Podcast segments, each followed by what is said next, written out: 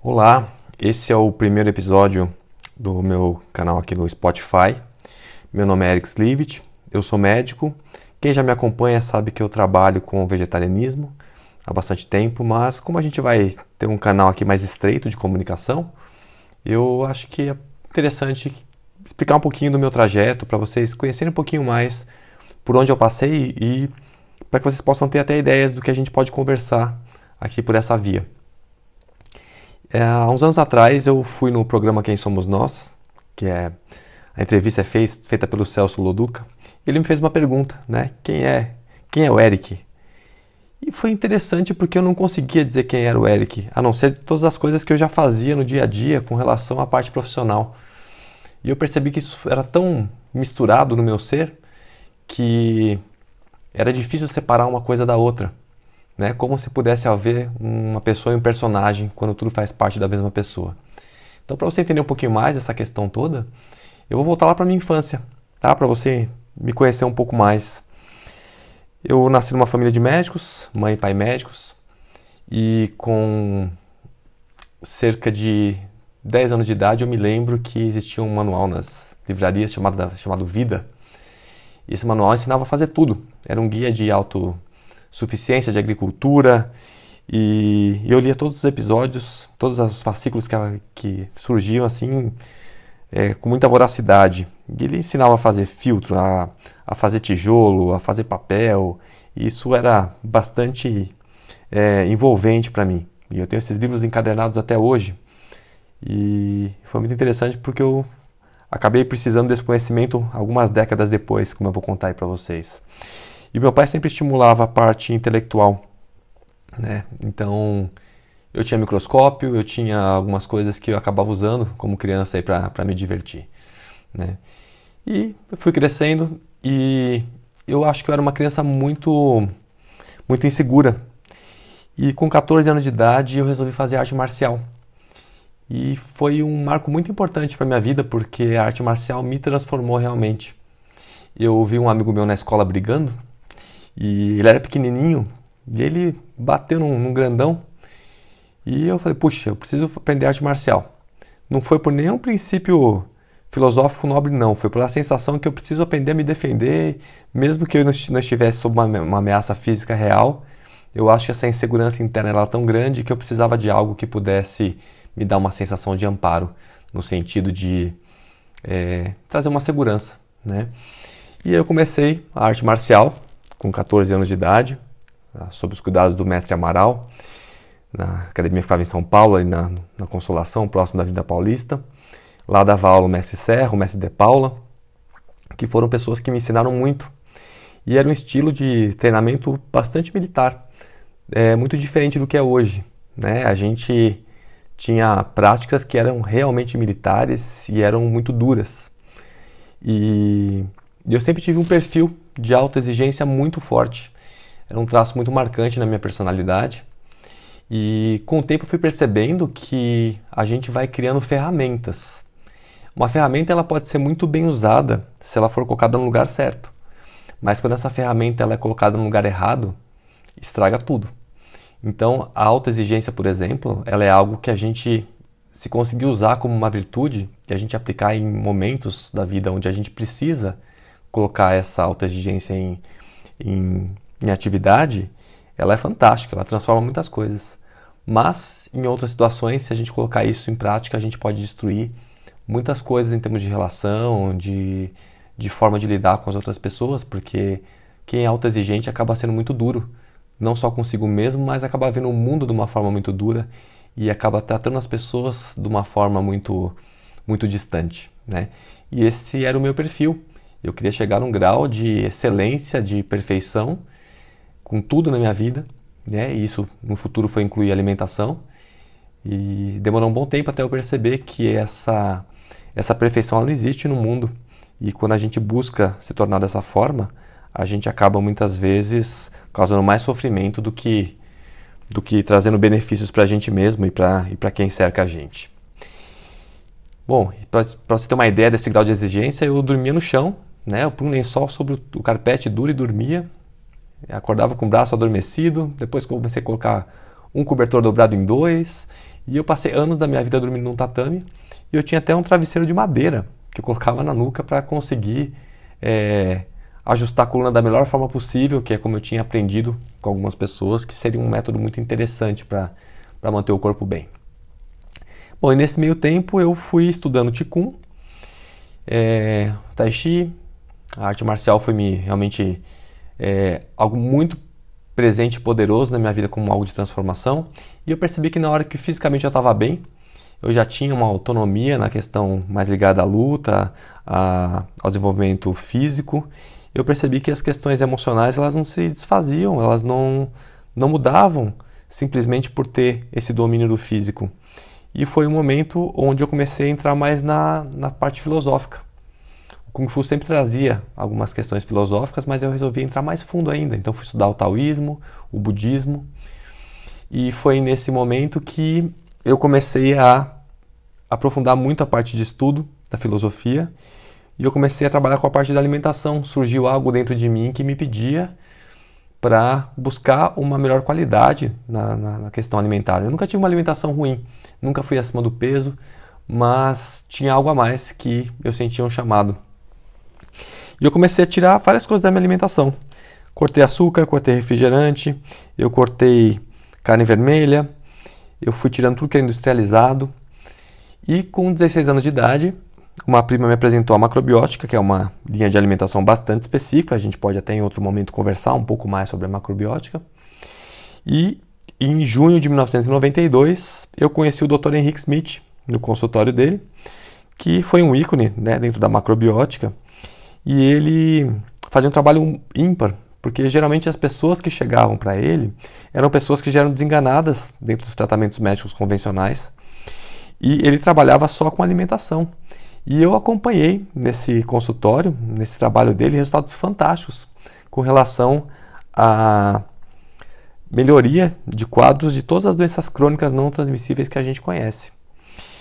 E eu lembro que quando eu comentava sobre isso com médicos que eu conhecia, isso era muito ridicularizado.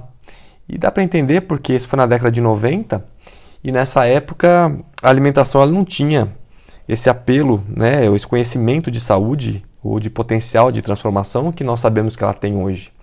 Para você ter uma ideia, nessa época, quando eu ainda fazia cursinho, eu aprendi que uma alimentação saudável era um hambúrguer, né? Porque lá teria o pão, que é o carboidrato, teria o hambúrguer, que é a proteína com a gordura, o alface, que seria a fonte de mineral, e um suco de laranja, que seria uma fonte de vitaminas. Então não se tinha muito entendimento sobre várias questões é, várias propriedades que os alimentos têm que poderiam trazer mudanças profundas nesse contexto de transformação de metabolismo. Né? Então eu conheci já o descaso que a medicina tradicional trazia sobre alimentação naquele momento. Isso vem mudando ao longo do tempo, né? mas naquele momento era muito forte. E quando eu comecei a fazer a macrobiótica, eu fui com aquele radicalismo todo, com aquela alta exigência total, e eu tive um emagrecimento de cerca de 7 quilos em dois meses. Não tente fazer isso em casa, tá? Porque na verdade isso foi um erro alimentar que eu fiz. Eu poderia comer à vontade, tinha as proporções para comer, mas eu não entendi que eu poderia comer à vontade. Então eu segui uma, uma, uma quantidade, eu poderia repetir aquela quantidade desde que houvesse uma proporção, porque na macrobiótica 60% do que se come é arroz integral, 20% do que se come é outro cereal integral, e os 20% que sobram você vai dividir entre leguminosas, verduras, legumes e frutas, geralmente quase sempre na forma cozida, porque ele é baseado em princípios de yin e yang. A macrobiótica não entra por, por princípios nutricionais, como a gente conhece a nutrição como um todo. Você precisa entender a filosofia para poder montar essa alimentação e tudo é classificado em yang.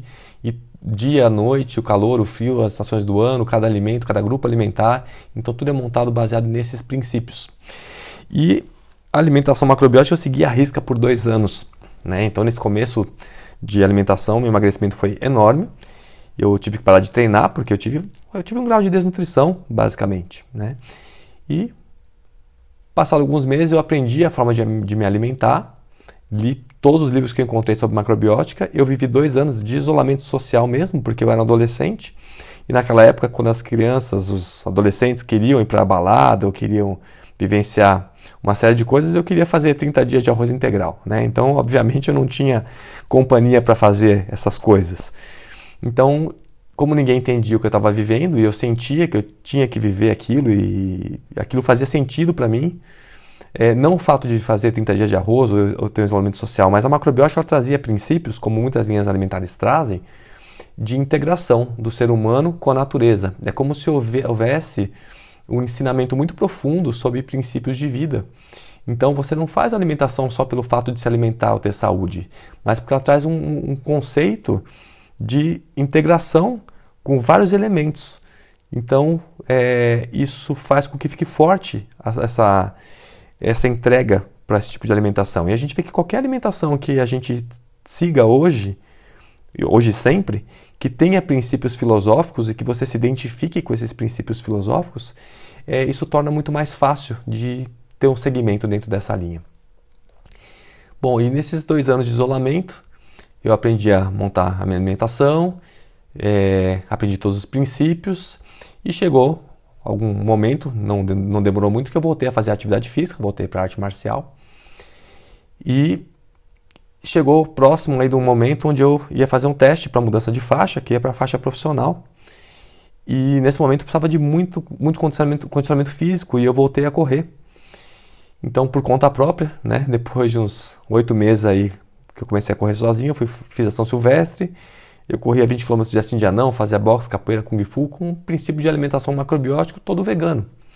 Né? Porque a macrobiótica é uma linha de alimentação que ela não recomenda o uso de laticínios, de forma alguma, e quando se usa carnes brancas ou ovos, é muito ocasionalmente.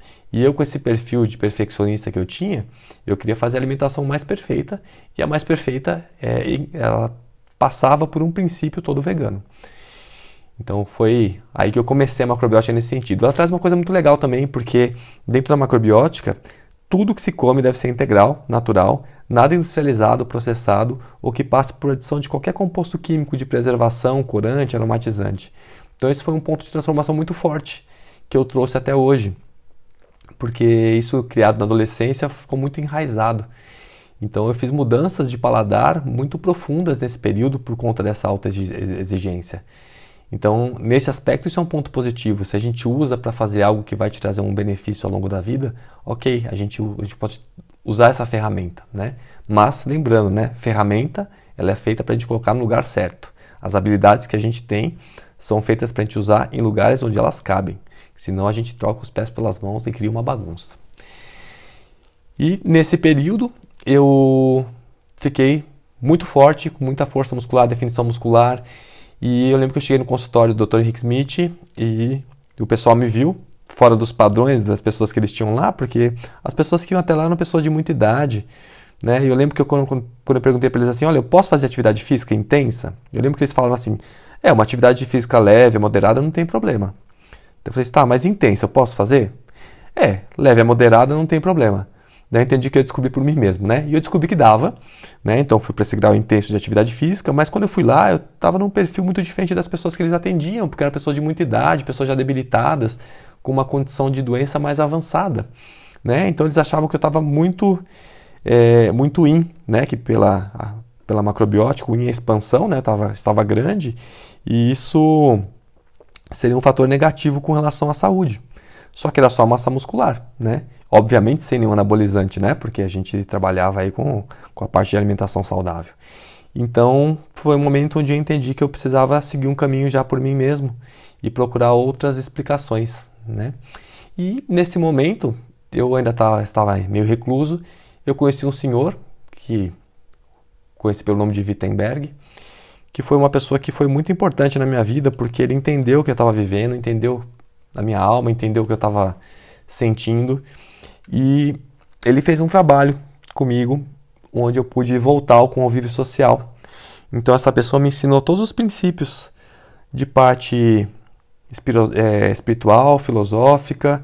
Ele me ensinou uma série de exercícios para trabalhar comigo mesmo, né, para ter essa, essa condição mais de, de auto entendimento. E foi uma pessoa que eu tenho com muito carinho. E ele dizia que um mestre tem que formar mestres um mestre não forma discípulos. Então, se o mestre só tem discípulos, ele ainda não é mestre. Né? Então, ele dizia que eu deveria usá-lo como limão, espremer tudo que ele tem e quando não tivesse mais nada para sair dele, que poderia deixá-lo para trás. Né? Então, essa, esse foi o princípio que, que ele me ensinou na, na condição de, do estudo, que é como eu entendo que um professor tem que ser. Né? A gente não segura conhecimento, a gente passa tudo que a gente tem. E associado a isso, né, nesse período todo, onde eu estava mais recluso, eu comecei a praticar o Qigong, que é uma prática de energia, né, dentro do, do Kung Fu tem muito isso, e tem tanto para luta quanto para saúde. E eu fiz as, das, os dois tipos, e a, a, isso voltado para a saúde, o meu mestre era um mestre chinês mesmo, e ele dizia né, que nesse processo a gente liberava energia para o universo. Eu lembro que alguém perguntou, mas mestre, se eu fico é, jogando minha energia para o universo, eu não vou ficar sem? E ele dizia que não, que a partir do momento que você cede, que você dá sua energia para o universo, o universo te preenche com uma energia nova. Isso foi muito interessante, porque essas junções né, desses dois mestres me trouxeram muito clara essa ideia de que o conhecimento ele não pode ser retido. A gente tem que passar com tudo que a gente tem com todos os pulos do gato, com tudo que a gente descobriu, inclusive sozinho. Isso é um patrimônio universal. E eu percebi que quanto mais eh, eu oferecia isso, mais informação nova chegava para mim. E os alunos foram me ensinando muito, porque a partir do momento que você se coloca numa posição de professor, as perguntas que chegam te fazem ir atrás de mais informação. Isso acaba te trazendo mais e mais conhecimento e esse meio não tem fim. Então acaba sendo bastante interessante. Bom, e aí eu voltei um pouco para o meio social e em 1996 eu entrei na faculdade de medicina. Eu sempre quis ser médico e quer dizer, quando eu era criança, adolescente, eu queria ser veterinário. Né? Depois eu vi que a medicina era a medicina humana era o que me, me atraía realmente e eu entrei já na faculdade sabendo que uma alimentação vegetariana estrita funcionava. Isso foi muito importante, porque o que eu observo hoje? Muitos profissionais se tornam vegetarianos depois de ter feito a faculdade de medicina ou de nutrição. E isso traz um esforço muito grande para essa pessoa para ter a segurança de que ela não vai se desmantelar por falta de nutrientes. Eu fiz um caminho contrário. Então eu já sabia que o meu corpo estava super bem sem carne, sem laticínios e sem ovos, com alimentos naturais e integrais. Então, o que eu fui buscar na faculdade foram as bases bioquímicas e fisiológicas para entender por que isso acontecia. E foi muito interessante porque na faculdade eu sempre ficava na ansiedade de esperar em que momento que apareceria, aparecia algo sobre nutrição. E não aparecia nunca, né? Era uma coisinha ou outra isolada. E eu resolvi no primeiro ano da faculdade pegar um livro de nutrição. Eu peguei um tratado de nutrição que é o Krause e comecei a ler desde as primeiras páginas, página por página, para ter uma formação maior. E lá eu encontrei muitas explicações sobre a questão do vegetarianismo. Tudo que a gente tem hoje de bases bioquímicas e fisiológicas, elas são as mesmas né, que podem embasar uma alimentação vegetariana com segurança. E nesse momento que entrei na faculdade, eu corria os 5 mil metros, 1.500 metros na faculdade, então a atividade física sempre foi bastante intensa. Eu tinha boas colocações em provas, tudo, né? E nesse período, no começo da faculdade, eu descobri uma outra linha de alimentação que se chama higienismo. Então, o higienismo eu aprendi com, com o Igal Flint, né? faz muito tempo que eu não o vejo. E o que aconteceu é que eu passei de uma alimentação macrobiótica, onde quase tudo é cozido, para uma alimentação onde quase tudo é cru. Né? Então, o higienismo tem uma série de combinações de alimentos, tem frutas que combinam ou não combinam, tem uma série de, é, de formas de você organizar essa junção de alimentos e um dos pontos interessantes nesse período é que eu fiquei dois anos sem adicionar absolutamente nada de sal em qualquer alimento. Que foi um, um desafio forte, porque o sal ele realmente realça muito o sabor. Então, comer feijão sem sal, sem tempero, porque eu ia para o extremo ainda, né? É, foi uma experiência bastante interessante nesse contexto. Mas, de qualquer forma, eu acabei entrando a fundo nesse conhecimento dos alimentos da sua, da sua, da sua composição. E eu trago base do higienismo até hoje, mas eu entendi com o passar do tempo que existia um equilíbrio que eu precisava ter que não era baseado em nenhum princípio de linha alguma. Né? A, visão do cientista é uma visão que ela tem que ser imparcial. Eu não posso me basear simplesmente numa filosofia para manter um padrão de visão. Né? A gente precisa ver como é que a vida se mostra e repetir as experiências para ver se elas acontecem ou não de uma forma repetida, para que a gente possa ter realmente uma, um padrão de funcionamento. Né? E nesse período da faculdade, eu mantive algum tempo de prática do Kung Fu, né, com o Wing Chun, que era um outro mestre, o mestre Kei, que já é falecido, que foi bastante importante aí também nessa minha formação. E eu terminei a faculdade pensando em fazer geriatria, e quando eu terminei a faculdade eu descobri que existia nutrologia. Então eu fui direto para o GANEP, que é um grupo de nutrição humana, que fica em São Paulo, no Hospital da Beneficência Portuguesa. Eu fiz a prova para entrar com estágio em regime de residência. Passei em primeiro lugar na prova. Só tinha eu fazendo também, né? Mas eu passei, então isso foi bom. E, e eu comecei a fazer então em hospital nutrição enteral e parenteral. Para quem não sabe, a nutrição enteral é uma alimentação que você faz por meio de sonda, né, que gente chama de gavagem, que é, é uma dieta pronta direto para o estômago e intestino. E a nutrição parenteral, ela vai para, né, ela vai paralelo aí, vai em, vai seguindo um paralelo ao intestino, ou seja, uma alimentação que você vai, você faz direto na, na corrente sanguínea. Então, situações onde a pessoa não pode se alimentar por algum motivo, não deve, não consegue, não tem acesso ao trato gastrointestinal, a gente usa essa dieta direto na veia. E isso foi muito interessante, porque eu estava sempre acostumado a olhar para a alimentação dentro de um contexto como se fosse um todo, dentro de uma visão humana associada às questões de agricultura, às questões ambientais, temperatura, é, condição física da pessoa, e de repente eu me vi tendo que calcular nutriente por nutriente. Era um momento onde você fazia essas, esses cálculos na mão. A gente ia fazer uma nutrição parenteral, eu colocava quantos gramas de carboidrato eu quero, quantos gramas de proteína de gordura. Então a gente fazia esses cálculos todos. E o interessante da nutrição parenteral é que a gente consegue ver o que acontece em tempo real. E existe uma nutrição parenteral que a gente faz, que é pela veia periférica, pela veia do braço, que ela é uma nutrição bem low carb, extremamente nociva. Né? Então, quando a gente faz a nutrição parenteral, a gente consegue ver o que acontece de fato na distribuição desses macronutrientes de carboidrato, proteína e gordura. O bem ou o mal que faz algumas proporções. Né? Então, isso me trouxe muita, muita novidade né? em olhar para a alimentação como nutrientes isolados e não pelo grupo alimentar que a gente fazia uso. E nesse mesmo tempo eu fiz uma pós em nutrição clínica pelo próprio GANEP, né, na Beneficência Portuguesa. E eu terminei a, a residência, fui convidado para manter, man, manter lá né, pelo Dr. Dan, que eu tenho um profundo agradecimento também, uma pessoa que abriu muitas portas.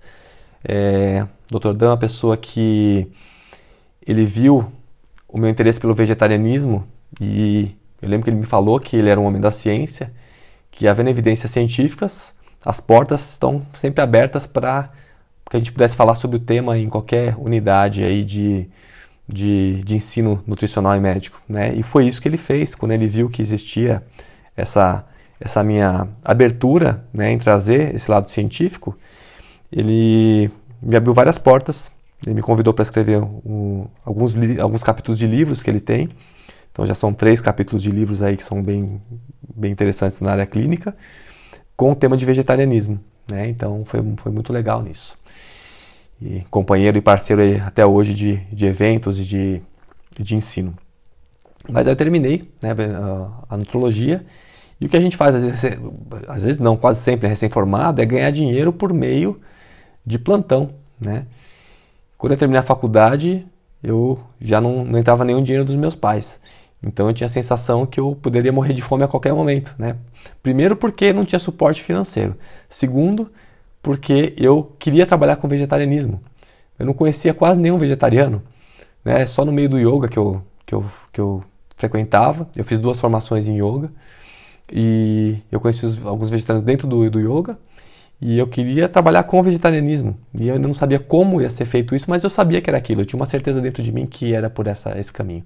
Só que é interessante porque quando você tem algumas intuições, por mais que você sinta que aquilo é forte, enquanto isso não se materializa, você passa por momentos onde você pensa que talvez você seja uma daquelas pessoas que sonhou, sonhou, sonhou, e no final das contas, o sonho era realmente um sonho e nos transformou em realidade. Né? Então, isso traz aí para a gente uma necessidade de uma, de uma resiliência grande, de, uma, de um um centramento grande para conseguir é, materializar aquilo que você acha que, que pode vivenciar, né? E como eu ia ter que dar plantão, eu falei, nossa, eu entrei no pavor de todo plantonista, que é chegar alguém que você precisa entubar, alguém que você precisa passar um intracate, fazer uma cardioversão elétrica, né? Porque é emergência geralmente que a gente vai trabalhar. Então, desesperado com essa possibilidade, eu, comecei, eu fiz quase um ano de unidade de terapia intensiva na, no Hospital da Emergência Portuguesa, né, que é a unidade de choque da BP, o pessoal chama de chocão. E, e lá eu comecei a aprender um pouco mais da parte de emergência. Nunca foi a área que eu gostei muito, eu sempre gostei mais de qualidade de vida mesmo. E ficar trancado sem janela, né, e vendo só situações graves não foi algo muito muito agradável, mas faz parte da nossa formação e é importante para que a gente tenha um pouco mais de segurança. Né? E em 2003 que começaram as aulas. Eu fui chamado para dar aula em congressos, aula em curso de pós-graduação, do próprio GANEP, da, do IPCE, ponto crítico, depois da faculdade CBS. E foi nesse momento que eu comecei a desenvolver os trabalhos de aula por tempo prolongado, porque essas aulas que eu dava pela faculdade CBS eram aulas de dois dias para a mesma turma sobre o mesmo assunto. Então isso foi me trazendo um desenvolvimento muito importante nessa questão da, de poder estar com uma turma por bastante tempo falando sobre o mesmo assunto. Eu dava aula de nutrição enteral, de parenteral, de doença renal, de obesidade, exames laboratoriais e, obviamente, do vegetarianismo, que era uma área que eu, eu comecei a trabalhar muito em eventos. Aquela época não existiam é, muitos profissionais ainda para falar sobre o assunto. E com abordagem bem científica, é, a gente não encontrava ninguém para falar. Eu não gostava muito de falar em público, eu tinha, uma, eu tinha vergonha. E como eu tive uma criação muito difícil, no sentido de que é, tudo que eu fazia estava sempre errado, se eu fizesse certo ou errado, existia uma crítica muito grande por questão aí do meu ambiente é, familiar. Toda vez que eu me expor em público, eu entrava numa situação de muito receio, de muito, muito terror, porque era a imagem familiar que eu tinha de que após a minha fala, eu iria ser de alguma forma destruído, né?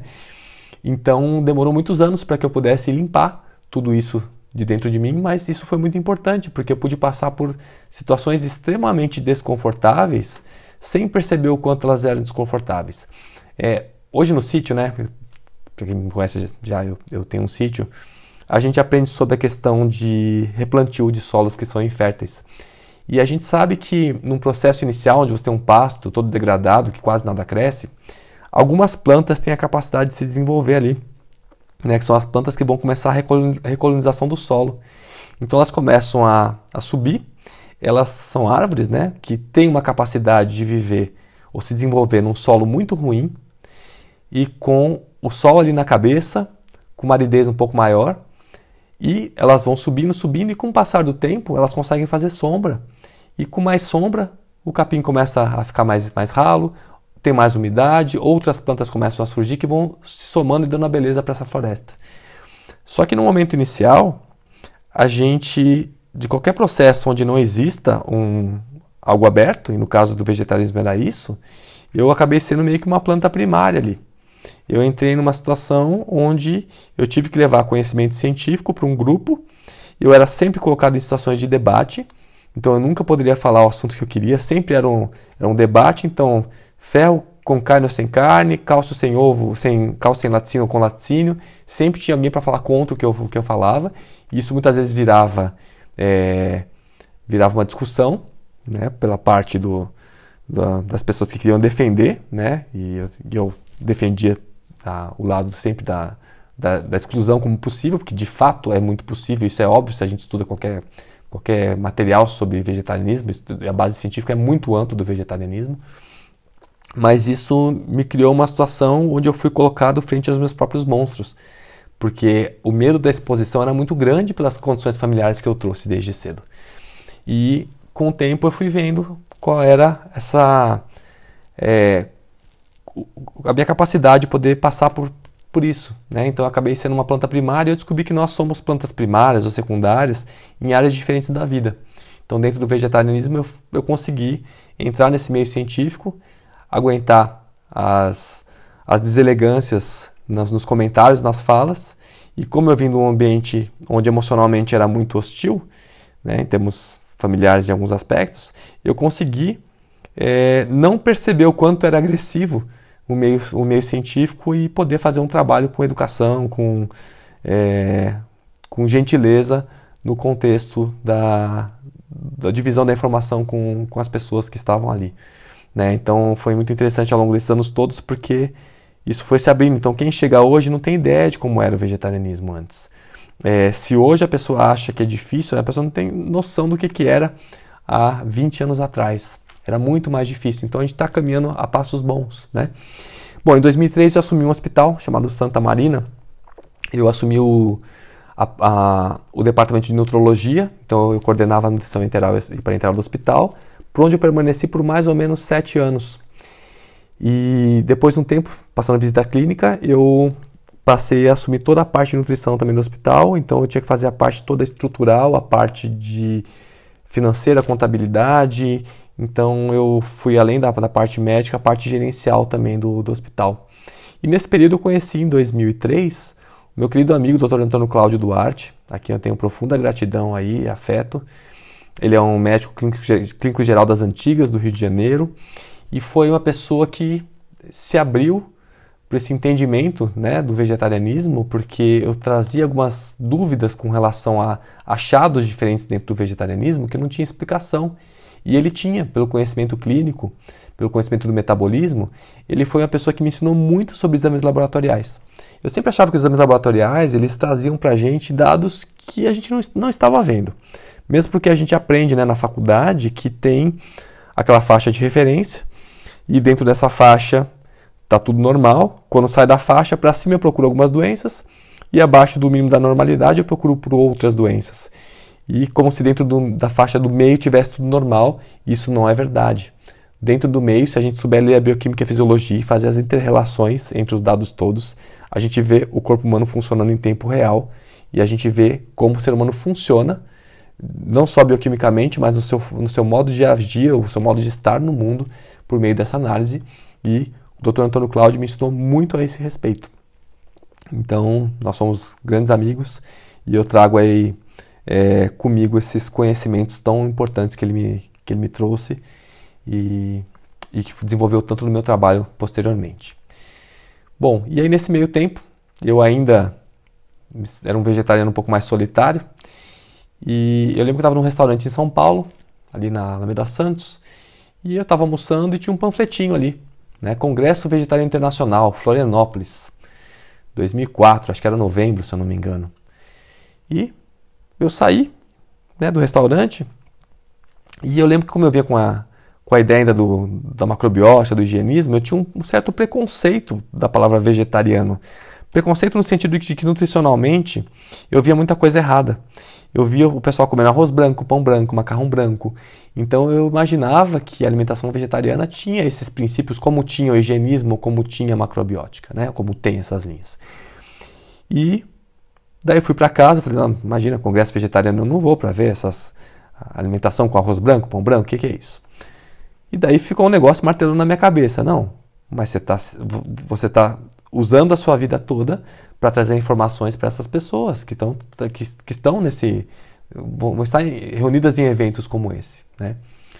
E aquilo ficou na minha cabeça e eu peguei o panfletinho e eu escrevi né, para a organização da Sociedade Vegetariana. E foi um outro grande presente que eu recebi na vida, que foi conhecer a Marli Winkler. Marli virou minha parceira de vegetarianismo por anos e anos, até hoje, né, nós mantemos essa parceria. E ela foi a presidente fundadora da Sociedade Vegetariana. Pretendo convidá-la aqui para contar um pouquinho mais de como é que era o vegetarianismo nessa época, o que foi feito para ele tomar a proporção que ele tem hoje.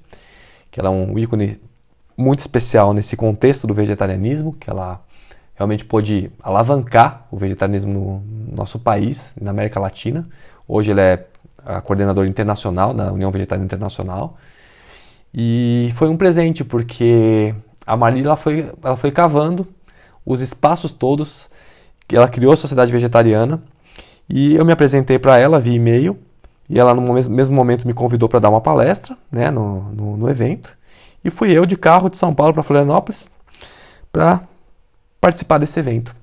E eu fiquei extremamente impressionado com a habilidade que ela teve de organizar um evento com aquele porte enorme, com uma comida maravilhosa, com pessoas do mundo inteiro, foi um congresso, um congresso internacional. E eu comecei a ver a parte técnica e eu via alguns, algumas coisas que me chamavam muito a atenção sobre erros alimentares dentro do, do contexto do vegetarianismo e eu fui conversar com ela. Falei, Marli, tem coisa que as pessoas falam que põe em risco a saúde das pessoas. E foi quando a Marli me falou que ela precisava de alguém para coordenar o departamento de medicina e nutrição da sociedade vegetariana, né? Que ela gostaria que fosse eu. E eu fiquei extremamente honrado e obviamente aceitei esse convite.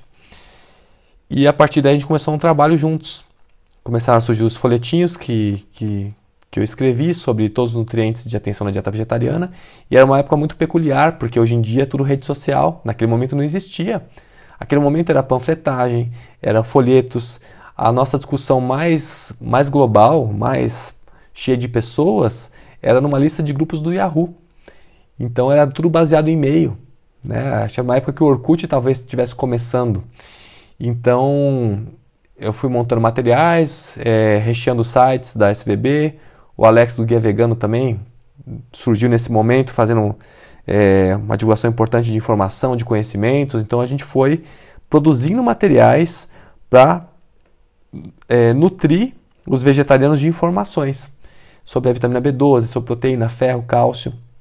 Então esse material foi desenvolvido é, de forma intensiva e houve uma época onde toda semana tinha entrevistas é, é, repórteres para fazer matéria sobre vegetarianismo que a gente estava o tempo inteiro é, trabalhando. Né? A Marli, eu e os outros demais, demais pessoas que, que, que, montaram outros departamentos dentro da sociedade vegetariana, desde o meio ambiente, parte de ética, enfim.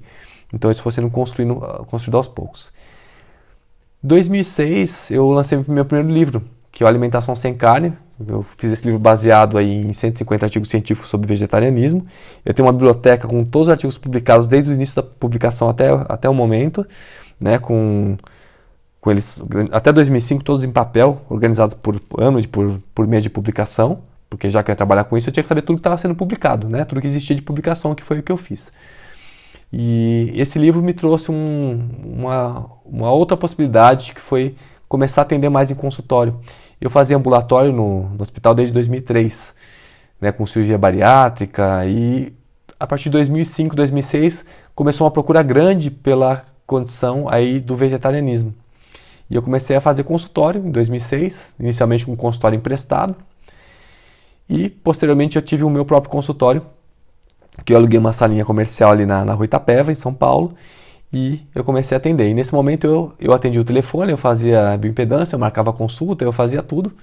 Né? Eu sou da, da opinião que a gente tem que saber todos os passos do, da área que a gente trabalha, né? para poder, inclusive, saber como é que a gente quer que o nosso negócio funcione. E eu fui fazendo cada vez mais o consultório.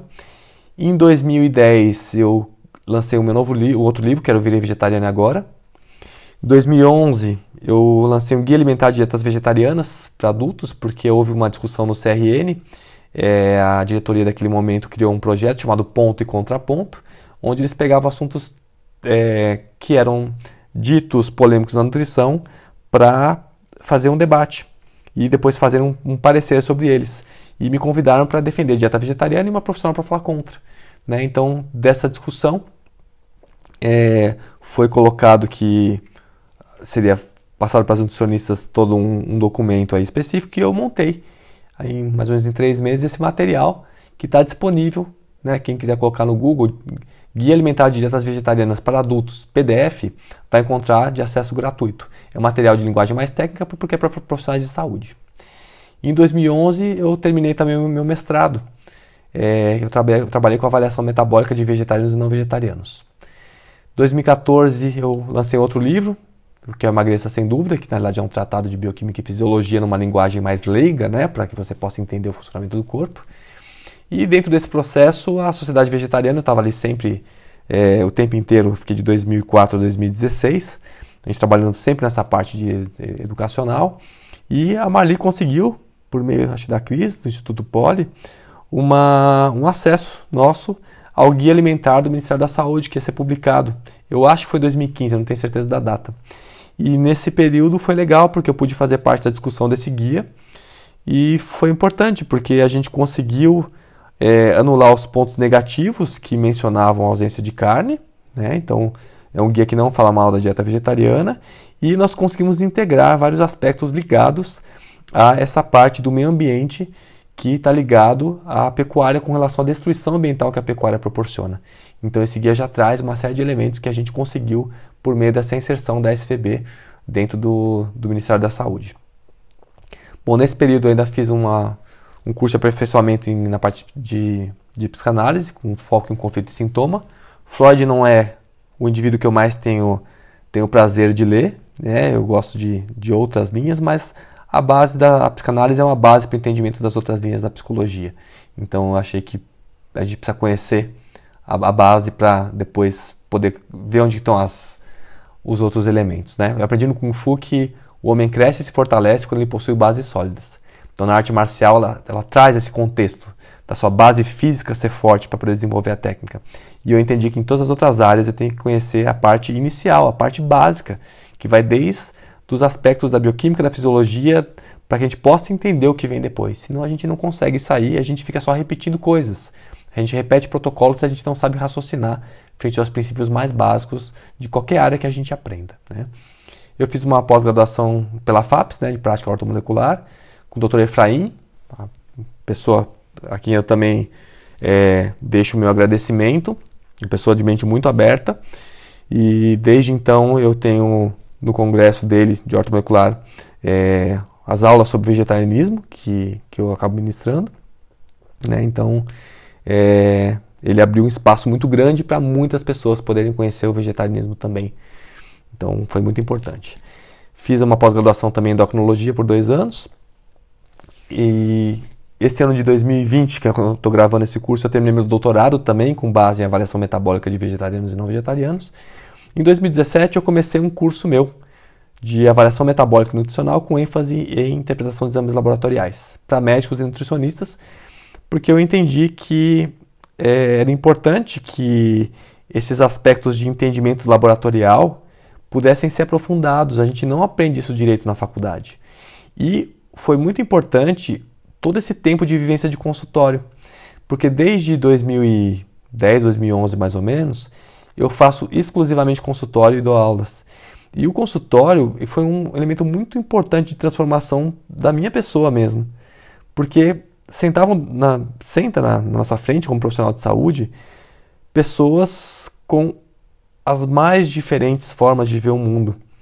Então, quando a gente consegue estar na frente de alguém e se colocar no lugar dessa pessoa e sentir como é que essa pessoa faz, como é que ela pensa, de onde vem é, essa pessoa, a gente começa a, digamos, viver várias vidas dentro da sua mesma vida. Se a gente consegue olhar para alguém sem ter preconceito, sem ter julgamento, a gente consegue fazer muito pela pessoa. Existe um acolhimento grande que essa pessoa sente com isso, e existe um crescimento muito grande para a gente. Então, nesse meio tempo, é, essa questão de rigidez que eu tinha foi muito desconstruída. A gente não consegue eliminar tudo que a gente traz, né, em algumas décadas de existência, mas foi muito amenizado e, e foi me transformando em alguém cada vez mais humano.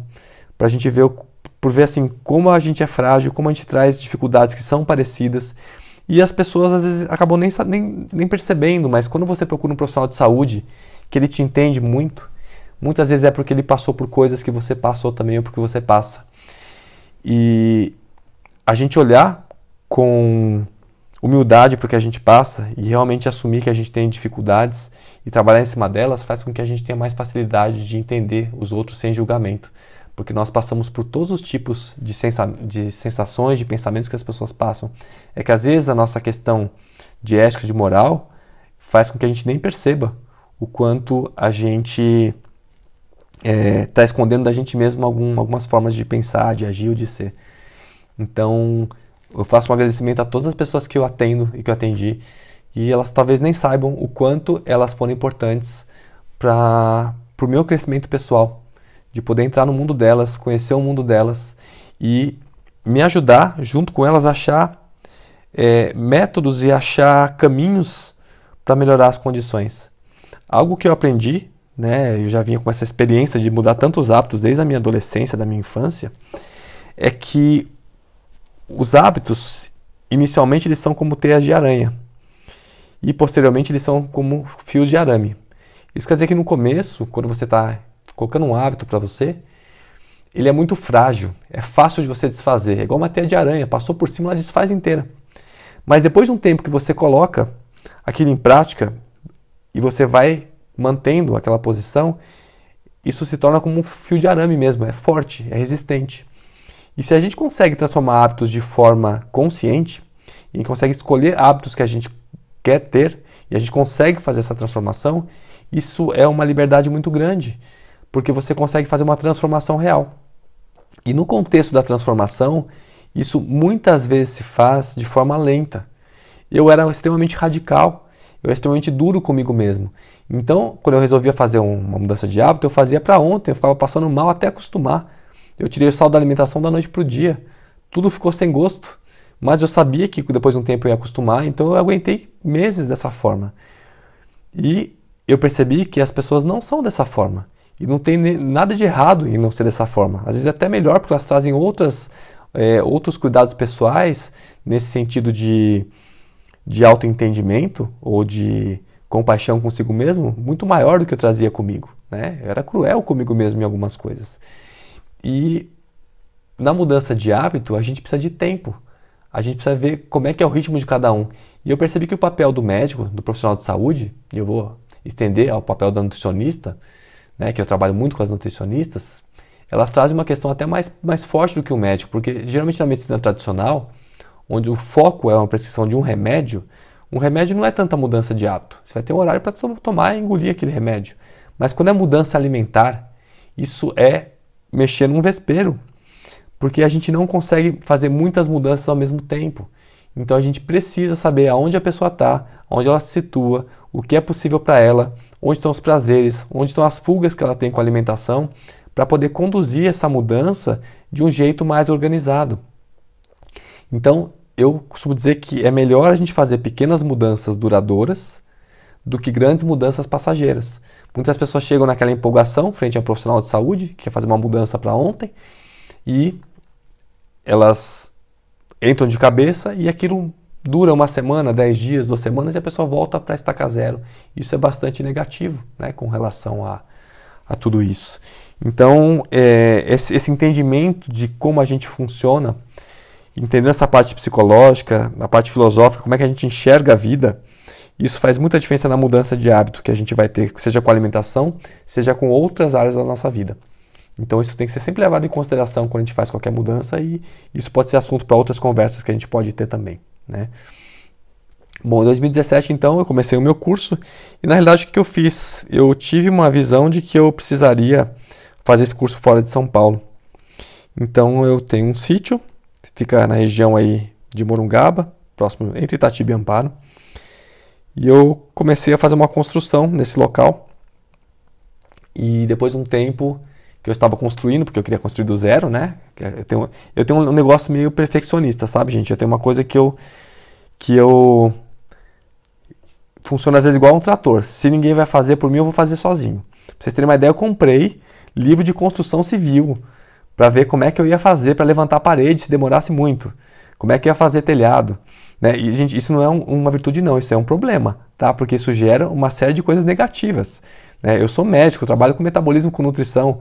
Então, construir parede não é para mim. Né? Mas essa curiosidade, essa, esse instinto de trator, de querer fazer tudo, é, tem lados positivos, né? porque é uma ferramenta, então tem que saber aonde usar, mas não era para usar para eu colocar minhas mãos e construir parede. Né? E, e aquilo não ia na velocidade que eu, que eu gostaria, até que fui passar um ano novo nesse local, e o som da cidade vizinha ela entrava no, no na, na, casa que existia lá. E isso me deu uma angústia enorme, porque eu já estava ali que, um ano e meio, dois, organizando a terra, passando fiação de luz, e eu ia construir os alojamentos, e eu vi que aquilo, putz, não vai dar, como é que eu vou fazer isso, é, fazer retiro, e tem que, ter, tem que ter silêncio. E eu comecei a procurar um outro lugar para fazer isso, e a minha vizinha estava vendendo aqui, né? apesar de ser a terra vizinha, é protegida por montanhas, é um lugar mais isolado, o som não chega, não chegava ali, e eu consegui fazer a compra desse local que é onde eu fiz uma reforma nele inteirinho, transformei muitas coisas e é onde eu dou os meus cursos hoje. Então, as pessoas profissionais de saúde vêm, se hospedam aqui, a gente tem a imersão do curso nos finais de, finais de semana específicos, alimentação vegetariana estrita, e a gente tem aqui uma sala de aula, que eu construí do zero essa sala de aula, não com as minhas próprias mãos, né? Que ela tem toda uma lateral de vidro para o lago, então a gente fica num sistema diferente. Então eu entendi que dentro de uma sala de aula, ficar entre quatro paredes não é o estilo de aula que eu gostaria, isso dá uma exaustão enorme. E eu uso muito a lousa mesmo para a gente discutir e montar o raciocínio passo a passo do que a gente vai aprendendo. Então, mais uma vez, eu tive o privilégio de ter pessoas muito legais que chegam até o local, chegam ao sítio. A gente cria uma amizade muito grande, então, de repente, meu ciclo de amizade se multiplicou de uma forma enorme, com pessoas extremamente carinhosas, e eu acho interessante porque, dentro dessa visão né, de, uma, de, um, de um curso, num sítio, a gente acaba atraindo pessoas que têm uma visão parecida. Então, o grau de amizade e companheirismo dessas pessoas acaba sendo muito, muito intenso. Então, nós criamos aí grupos e um relacionamento muito, muito bom né, nesse período todo. E é onde eu tenho cada vez mais estado. Quem me segue no Instagram tem visto as fotos desse local. Né? E dentro desse, desse local também eu tive uma ajuda grande no começo do, do Guaraci, né, Guaraci Diniz, ele tem um sítio Duas Cachoeiras, para quem está no Instagram eu sugiro é, segui-lo. Conhecimento enorme sobre a parte de, de, de plantios, de recuperação de solo, que foi quem no início me deu uma ajuda muito grande no entendimento aqui das, da, das construções aí do primeiro sítio e no começo aqui do segundo sítio. Né?